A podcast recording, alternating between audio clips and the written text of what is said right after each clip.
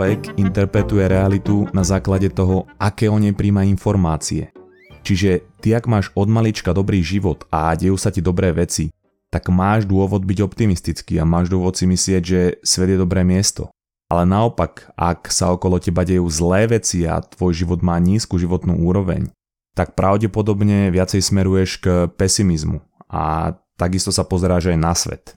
Určitú interpretáciu reality nám ale ponúka niečo iné a to je denné spravodajstvo. Večerné správy by mali byť súhrn toho najdôležitejšieho, čo sa stalo u nás a vo svete, aby nám podali nejaký obraz o tom, čo sa deje. Otázka ale je, prečo je teda 90% správ čierna kronika, drámy a negativita? Nikoho dnes neprekvapí, že použitie slov nerobí dnešným deťom žiadne problémy, ale výsledky posledného prieskumu agentúry Median sú šokujúco pozitívne. Ani pri použití náročného slova vy neurobilo žiadne z 8-ročných detí chybu. Tešíme sa, gratulujeme. Odpovede bohužiaľ, pretože to je to, čo ľudí zaujíma, čo v nich vyvoláva odozvu. Nikoho až tak nezaujíma, komu sa čo dobre stalo. Samozrejme, sem tam je nejaká novinka, ako sa narodila vzónová koala alebo ako niekto vyhral v športke. Ale to je len taký šalát v tom sendviči negativity. Ja si viem úplne živo predstaviť poradu toho týmu večerného spravodajstva.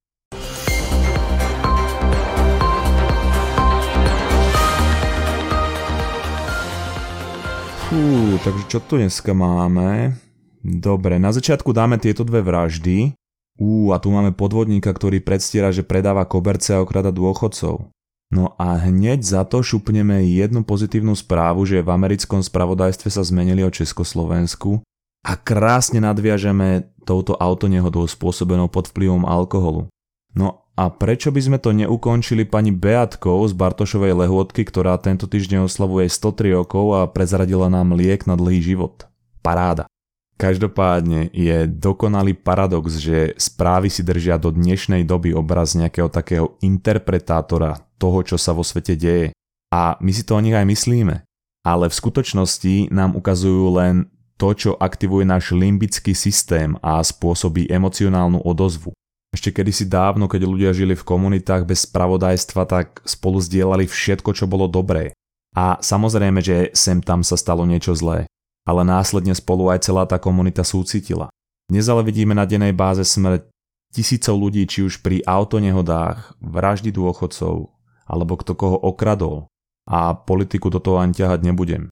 Takže otázka je, že keď vidíme na dennej báze toľko nešťastia a negativity, jak môžeme neustále s niekým súcitiť? Ono správy vlastne iba ukazujú prehľad problémov a nešťastí, ktoré nemajú riešenie a veľa ľudí sa rozhoduje tomu dobrovoľne každý deň vystavovať, čo má za následok to, že to ovplyvňuje interpretáciu jeho reality. Keď sa každý večer pozeráš na to, koľko nešťastia sa deje vo svete, ako si o ňom môžeš myslieť, že je dobré miesto, keď príjmaš o ňom toľko negatívnych informácií. Pre ilustráciu organizácia YouGov robila v roku 2016 prieskum na ľuďoch zo 17 krajín a pýtala sa, či si myslia, že svet speje k lepšiemu, k horšiemu, alebo že to je neutrálne. 58% ľudí povedalo, že svet speje k horšiemu, 30 povedalo, že neutrál a len 12% ľudí povedalo, že svet reálne speje k lepšiemu. Z veľkej časti to je aj preto, že si vyberáme ako zdroj informácií, cez ktoré interpretujeme našu realitu večerné správy ale napríklad aj to, že z evolučného hľadiska máme tendenciu inklinovať k negatívnejšiemu mysleniu.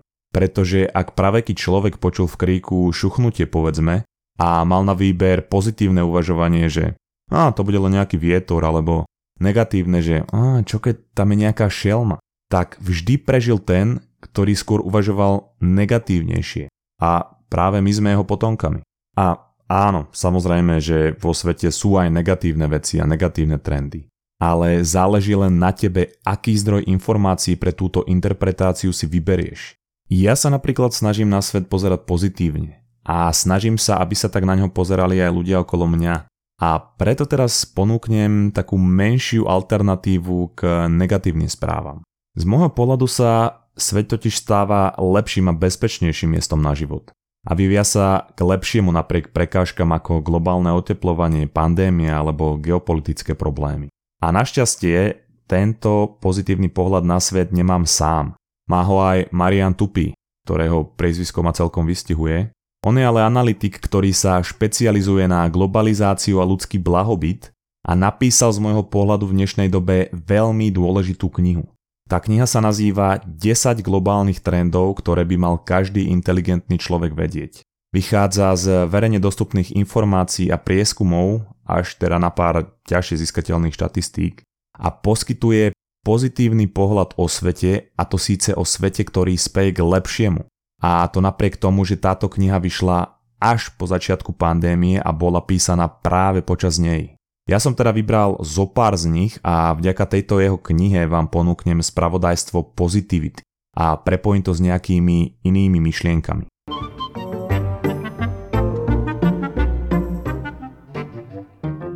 Začnime teda niečím, čo je veľkou obavou mnohých ľudí a to je naša bezpečnosť. Či už ako štátu alebo ako osoby. V roku 2017 korporácia RAND zverejnila report na globálne vojnové trendy.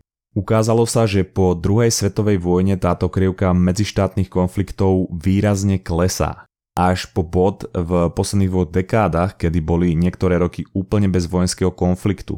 Bol tam síce mierny náraz v rokoch 2014-15, ale okrem toho označuje Rand vojenský konflikt za málo pravdepodobnú udalosť. Zaujímavé na tom ale je, že po druhej svetovej vojne sme zažili obrovskú vlnu dekolonizácie, kde v roku 1946 bolo na svete približne 50 suverénnych krajín a dnes sme sa dostali na číslo skoro 200 suverénnych krajín. Logicky teda pripada do úvahy, že jednotlivé novovytvorené suverénne krajiny budú viesť nábožensko-územné vojny založené na historických nedorozumeniach medzi jednotlivými skupinami obyvateľstva. A že počet týchto medzištátnych konfliktov sa zvýši, ale práve opak je pravdou.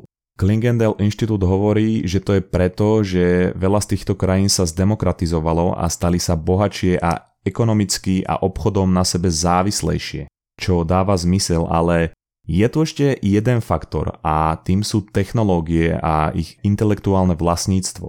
Vojny sa v minulosti viedli z rôznych dôvodov, či už to bolo z dôvodu územného rozmachu, náboženského, ale hlavne z dôvodu strategického a taktiež prístupu k nerastému bohatstvu a surovín. Dnes je ale už väčšina sveta súčasťou rôznych globálnych spoločenstiev a obchodných paktov a práve vyvolanie vojny by predstavovalo obrovské ťažkosti zo strany svetových organizácií, ktorých súčasťou sú najmocnejšie krajiny sveta. Ale o čo horšie, vojna je veľmi nákladná záležitosť O to viac, keď je krajina závislá na príjme z importu a exportu, ktorý by bol v prípade porušenia medzinárodných dôvod dohôd obmedzený na minimum. Zároveň ale taktiež už dnes vojna nedáva až taký zmysel z hľadiska získavania surovín. My totiž to vieme vďaka technológiám nájsť rôzne iné zdroje energií a hlavne nerastné suroviny dnes už nie sú najväčším producentom svetového bohatstva, ako tomu bolo v minulosti a tým je práve to intelektuálne vlastníctvo. A teraz čo myslím pod pojmom intelektuálne vlastníctvo, pretože ľudia si pod tým predstavujú rôzne veci. Napríklad jeden Ír si pod pojmom intelektuálne vlastníctvo predstavoval to, že si vie zapamätať čísla pi, tak poslal list do Guinnessovej knihy rekordov a oni mu odpovedali, že no naučiť sa pi na dve desatina miesta nie je nový rekord a že pi aj tak není 3,11 ale 3,14. Viem to ľahko vysvetliť na jednom príklade od Yuvala Noaha Harariho, kde si predstavme teoretickú situáciu, že Čína si povie, že Silicon Valley v USA produkuje obrovské peniaze. Tak si Čína povie, že ho vojensky dobije. No a za prvé by ju to stálo hrozné peniaze a za druhé by nezískala Čína ani korunu, lebo tam není žiadny silikón, ale ľudia, ktorí majú to bohatstvo vo svojej hlave. Preto logickejšie než vojna o suroviny prebieha boj o intelektuálne vlastníctvo a skôr formou peňazí a nie formou zbraní. Preto aj miesta, kde vojny prebiehajú, čo je vo väčšine stredný východ, tam prebiehajú preto, že tam majú ako hlavný zdroj príjmu na prvom mieste nerastné suroviny. A v tomto prípade to je ropa. Keď ešte zostaneme pri zdrojoch a nerastných surovinách, tak eh, sa často hovorí, že ich je obmedzený počet a že ich raz potrebujeme. Čo je síce pravda, ale pre nás to vôbec nie je relevantné. Tak ako vieme, že slnko raz vyjasne a že náš národný poklad Meky Šbírka raz zomrie, tak z týchto faktov nepanikárime. My totižto nevieme, koľko zdrojov a ložisk nerastných surovín má naša Zem, ale vieme, že ceny týchto komodít reagujú na to, koľko ich momentálne je a na ich potrebu a dostupnosť. Čo znamená, že keď sa cena nejakej komodity zvýši, znamená to, že ich nemáme toľko v porovnaní s tým, aký je po nich dopyt. Keď sa však v minulosti cena zvýšila, vždy to zvýšilo dôraz na to, aby sme tie zdroje využívali efektívnejšie, po prípade sme našli nejaké náhrady alebo nové rezervy. No ale napriek tomuto všetkému, reálna cena 50 základných zdrojov a nerastných surovín od roku 1980 do roku 2017, kedy bola táto štatistika robená, klesla o 36,6%. To znamená, že buď nachádzame stále nové zdroje a nové ložiska týchto zdrojov a nerastných surovín, alebo ich vieme efektívnejšie využívať a lepšie s nimi nakladať. Ľudstvo za svoju existenciu ešte nespotrebovalo ani jeden z neobnoviteľných zdrojov a trendy naznačujú, že ich máme aj dostatok. A teraz, keby nám aj nejaké prírodné zdroje mali dochádzať, dnes je technologická sila a kreativita ľudstva tak vysoká, že presne ako my, keď máme nejaký deadline alebo skúšku a horí nám za riťou, Vtedy robíme alebo učíme sa najviac a vtedy aj ľudstvo prichádza s novými nápadmi, ako tieto problémy riešiť. My keby sme dostali mesiac na to, aby sme sa niečo naučili a závisel by od toho osud celé našej zemegule, tak by sme aj tak počkali do najposlednejšej chvíle, kedy nám už šľahajú plamene za riťou, ale my by sme aj tak ešte naposledy priliali olej do ohňa a až potom by sme sa začali učiť 3 dni pred deadlineom a tak nejak to vyzerá aj s globálnym oteplovaním. Každopádne celý svet je stále viac a viac informačne prepojený a našťastie nie každý človek je profesionálny prokrastinátor. A to znamená, že nie len jeden tým pracuje na jednom projekte, ale viacero ľudí môže reagovať na projekty iných tímov a taktiež ich nejako vylepšiť. A preto zdroje a nerastné suroviny sú niečo, o čo sa nemusíme strachovať. Ak sa ale ešte vrátime k tým vojnám, tak treba povedať, že aj z tohto hľadiska sú ľudia oveľa viac bezpečí, pretože Najvyšší počet úmrtí počas boja podľa Mierového výskumného inštitútu sme dosiahli v roku 1953 a to bolo číslo 23 úmrtí na 100 000 obyvateľov. A odvtedy sa toto číslo znížilo o 95% k roku 2016. Čo znamená, že nie že je oveľa menej ozbrojených konfliktov, ale taktiež zomiera v dôsledku vojen aj oveľa menej ľudí. A nie len v dôsledku vojen, ale aj v dôsledku vráž, ktoré nám večerné správy tak radi servírujú. Štatistiky totiž naznačujú, že priemerný počet vražd na svete klesol z 6,4 na 100 tisíc obyvateľov na 5,3 obyvateľov a to z roku 1990 do roku 2017. To je pokles o 17% za 27 rokov, čo je neuveriteľné číslo. Môžeme za to vďačiť stabilnejším politickým a ako tak fungujúcim súdnym systémom a orgánom. Je to ale číslo, ktoré nám kazia krajiny ako El Salvador, Honduras a Južná Afrika, kde sú tieto čísla násilných úmrtí na stredovekých leveloch. Ak by sme teda počítali len rozvinuté krajiny sveta s ako tak stabilným politickým systémom, tak sa blížime k jednému úmrtiu na 100 tisíc obyvateľov. A v krajinách ako Česko alebo Slovensko to je ešte nižšie a napriek tomu aj z tohto malého počtu vráž, ktoré sa u nás udejú, nám sú televízne správy schopné všetky ukázať. Ako teda stúpa naša inteligencia a ona stúpa, keďže od roku 1909 naše priemerné IQ s porovnaním v roku 2013 stúplo približne o 30 bodov, aj keď teda diskusiách pod článkami na Facebooku sa to neprejavilo, ale výsledkom je, že menej bojujeme, menej zabíjame a sústredíme sa na vzdelávanie a rozvoj a riešime rôzne populačné problémy. Čím má človek vyššiu inteligenciu, tým lepšie vie ovládať svoje zvieracie pudy. Tým viac sa vie ovládať. Preto vedenie vojen kvôli územiu, nerastným surovinám alebo moje obľúbené mene náboženstiev je prežitok primitívnych civilizácií pretože to plýtva prostriedky a ľudský kapitál, ktorý nutne potrebujeme ako technologicky vyvíjajúca sa civilizácia. Jednou z hlavných činností každej vyvíjajúcej sa civilizácie je získavanie energie, ktorá sa dá získavať buď lokálne zo svojho okolia, následne zo svojej planéty, potom zo svojej galaxie a nakoniec z celého vesmíru. A na tejto mierke sme teda relatívne primitívna civilizácia, čiže na to, aby sme vedeli získavať energiu aspoň z našej obežnej sústavy alebo galaxie, potrebujeme ísť ďalej do vesmíru. A na to presne treba peniaze a ľudský intelektuálny kapitál. Preto je len logické, že inteligentnejším civilizáciám by mali klesať výdavky na zbrojenie a stúpať výdavky na vedu a vesmírny program. A presne štatistiky naznačujú, že naše výdavky do vojnového arzenálu klesli od roku 1962 po rok 2017 o 63%. Aj keď teda suma, ktorá sa dnes investuje, je stále pomerne vysoká. Ale trend ukazuje, že ideme správnym smerom. Aj práve preto, že do vedy putuje stále viac peňazí. Veda je o mnoho populárnejšia vďaka rôznym popularizátorom a rôznym dokumentom a seriálom a stále viac ľudí vstupuje do tohto oboru, čo predstavuje aj viac peňazí na výskumy. Ďalšia vec je, že viac peňazí je aj vo vesmírnom výskume. A to vďaka konkurencii, ktorá je medzi mocnosťami, ale aj vďaka konkurencii, ktorá začala existovať medzi NASA a SpaceX a ďalšími firmami. A to nie len, že ide viac peňazí do vesmírneho výskumu, čo je pozitívne, ale ešte vieme rôzne technológie s nimi spojené využívať efektívnejšie. Čiže máme za menej peňazí viac muziky, čo nás môže zase posunúť v technologickom vývoji, ktorý už je teraz relatívne rýchly.